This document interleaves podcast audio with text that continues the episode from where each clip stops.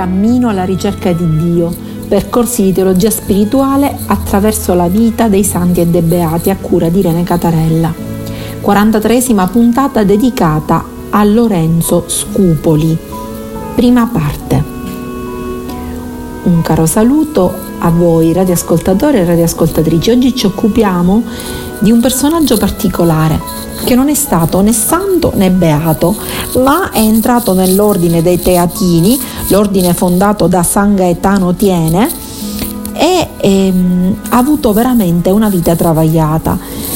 Lorenzo Scupoli eh, veramente ci dà l'idea di che cosa significa sopportare le ingiustizie nella vita e nonostante questo mantenere serenità e fede. Ecco perché l'abbiamo scelto come un esempio valido per quello che è il nostro cammino, il nostro percorso spirituale verso la santità a cui ognuno di noi è chiamato. Chi è Lorenzo Scupoli? Allora, innanzitutto nasce con il nome di Francesco nel 1530 a Otranto, in Puglia. È l'antica Idruntum e circa 50 anni prima, proprio a Otranto, era successo un martirio tragico di 800 suoi concittadini che erano stati decapitati dai turchi sul colle della Minerva. Eroi, eroi della fede e quindi eh, Francesco, ai tempi si chiamava così, era cresciuto diciamo animato da questa testimonianza eroica di fede dei suoi antenati e questo aveva molto influito sulla sua formazione che eh, era stata caratterizzata da un grande studio delle lettere, però in realtà dei suoi primi 40 anni di vita poco si sa.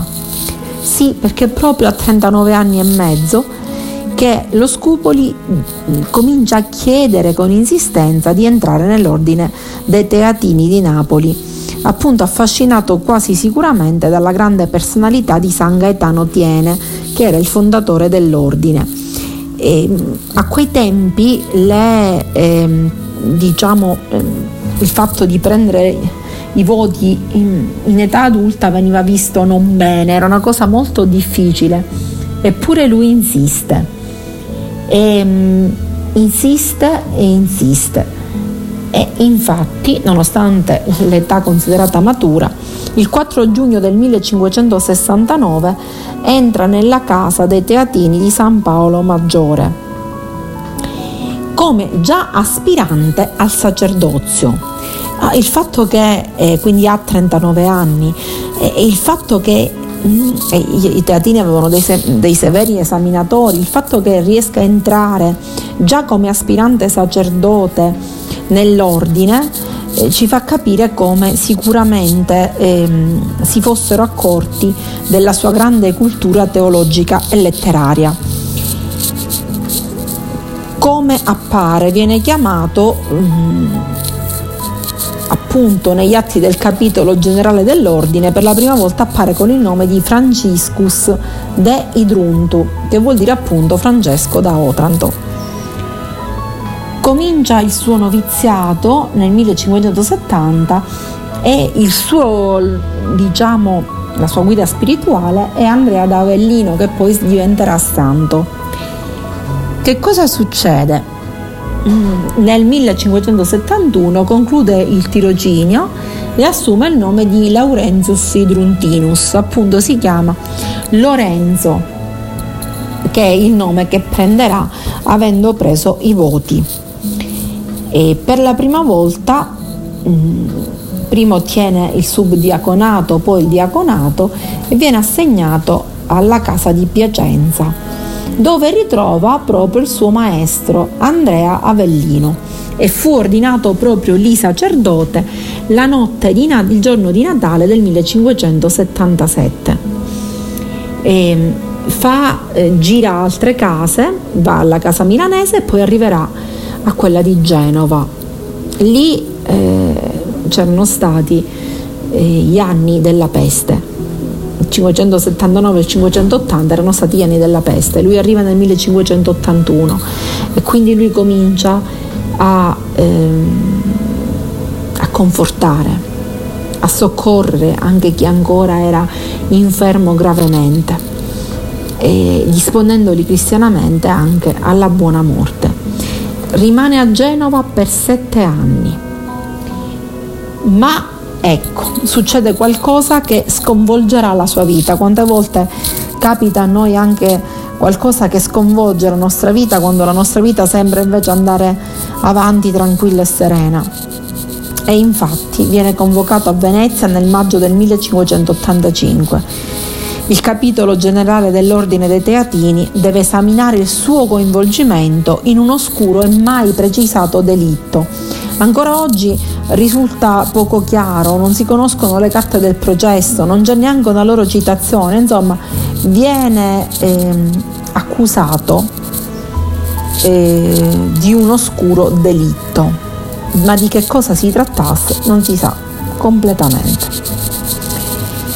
In ogni caso viene condannato. Viene condannato a un anno di carcere, ma la cosa più grave che viene sospeso a divinis e, ehm, e, quindi non potrà più esercitare il sacerdozio, ma sarà costretto a portare avanti una condizione laicale. Terribile per lui tutto questo. Mm, passeranno gli anni e verrà eh, sicuramente eh, diciamo, reputato innocente e tutti sapranno che era stato calunniato eh, in modo veramente indegno. Però immaginiamoci che cosa ha provato dentro. Gli è crollato il mondo addosso.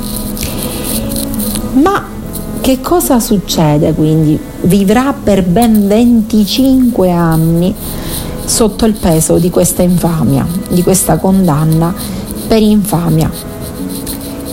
Lascia Genova, si trasferisce a Venezia e proprio lì viene fuori il suo libro in forma anonima, tant'è vero che inizialmente era stato eh, attribuito ad altri. Questo suo libro si intitola Il combattimento spirituale. Che cos'è è un trattato di teologia, di strategia spirituale, cioè un trattato che ci dice come l'anima si può perfezionare interiormente per arrivare a Dio. E lui dirà che ci sono cinque mezzi per raggiungere la perfezione spirituale. Prima di tutto la sfiducia in sé, cioè non credere in se stessi, in poche parole e non c'è bisogno di, di farlo appositamente perché tante volte noi non crediamo in noi stessi e perdiamo la fiducia in noi stessi, ci sentiamo una nullità. Ma eh, Lorenzo Scupoli dice che questo è il primo passo per raggiungere la perfezione spirituale. Perché nel momento in cui uno non crede in se stesso, perde la fiducia in sé, non può fare altro che acquisire e portare avanti una piena confidenza in Dio. Quindi confidare totalmente in Dio. Se noi non vogliamo nulla, se siamo nessuno, se non ci fidiamo di noi, l'unica cosa che ci resta è quella di confidare pienamente in Dio. Ecco per cui eh, è un passaggio fondamentale, una cosa che può sembrare una negatività, come quella di non credere in se stessi e quindi sentirsi una nullità, una cosa che può sembrare una, una, negatività come quello che è successo a lui, il fatto di avere perso tutto, la dignità di fronte agli altri, è il primo passo, se noi lo sappiamo cogliere, come un segno per la perfezione verso Dio. E quindi sfiducia in sé è la prima tappa di questo cammino. La seconda tappa qual è?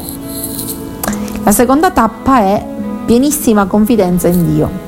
L'unica persona di cui ci possiamo fidare, in cui dobbiamo avere fede e fiducia, dirà Lorenzo Scupoli, è appunto Dio. E per fare questo, dirà, bisogna in breve vincere se stessi, il mondo e il demonio vincere se stessi, superare noi stessi e quindi affidarci pienamente a Dio. In questo consiste la vera e perfetta vita spirituale per Lorenzo Scupoli. Quindi bisogna amare Dio e vivere nella, nell'amore di Dio, quindi amando e aiutando il prossimo. E bisogna essere convinti dell'immensità e della grandezza di Dio e della nostra pochezza, prendere atto che noi abbiamo delle inclinazioni al male, per questo dobbiamo vincere noi stessi e superarci e quindi mh, mm, vivere nell'amore di Dio, nella sottomissione per amore non solo a Dio ma a ogni creatura. Sottomissione vuol dire che noi siamo qui per servire gli altri, e, mm, per volere e mettere in atto il loro bene. E, e bisogna totalmente eh, sottomettersi al volere divino, cioè capire quello che Dio vuole per noi. Solo questo ci permette di sradicare il nostro amor proprio e il fatto di mantenere la, la certezza della fragilità individuale. È, è, un combattimento, ecco il terzo passaggio, quindi fiducia in sé, pienissima confidenza di Dio. Terzo passaggio è, è il combattimento. E, ehm, il combattimento che è importantissimo dobbiamo combattere e o dobbiamo um, metodicamente utilizzare le nostre facoltà per correggere i nostri difetti. Non è semplice, ma se noi ci abbandoniamo a Dio, Lui farà per noi. Noi saremo strumento e Lui farà per noi. E la nostra vittoria sarà veramente gloriosa più di ogni altra e soprattutto cara a Dio. E quindi ci vuole questo per trionfare sul demonio e per conquistare le virtù. Il quarto punto invece è la preghiera e la meditazione, cioè noi sappiamo di non volere nulla, ci affidiamo a Dio e con la preghiera e la meditazione manteniamo un rapporto con Lui e quindi la forza della vittoria, di andare avanti, ce la dà lui. Di estrema rilevanza per, per lo Scupoli è sicuramente eh, l'immagine del crocifisso, che ancora di più eh, ci fa meditare sulla passione di Gesù e soprattutto sui benefici che noi possiamo trarre nell'imitarlo. Di questa preghiera e meditazione, quindi di questa orazione e meditazione, uno dei punti salienti è sicuramente l'Eucarestia a cui bisogna partecipare, perché significa, lo dirà lo Scupoli, combattere questa battaglia spirituale in compagnia di Cristo. Ecco, queste sono le armi, la parola di Dio, la meditazione, la preghiera, l'Eucarestia, e, nella certezza che non siamo soli perché c'è Cristo che combatte insieme a noi.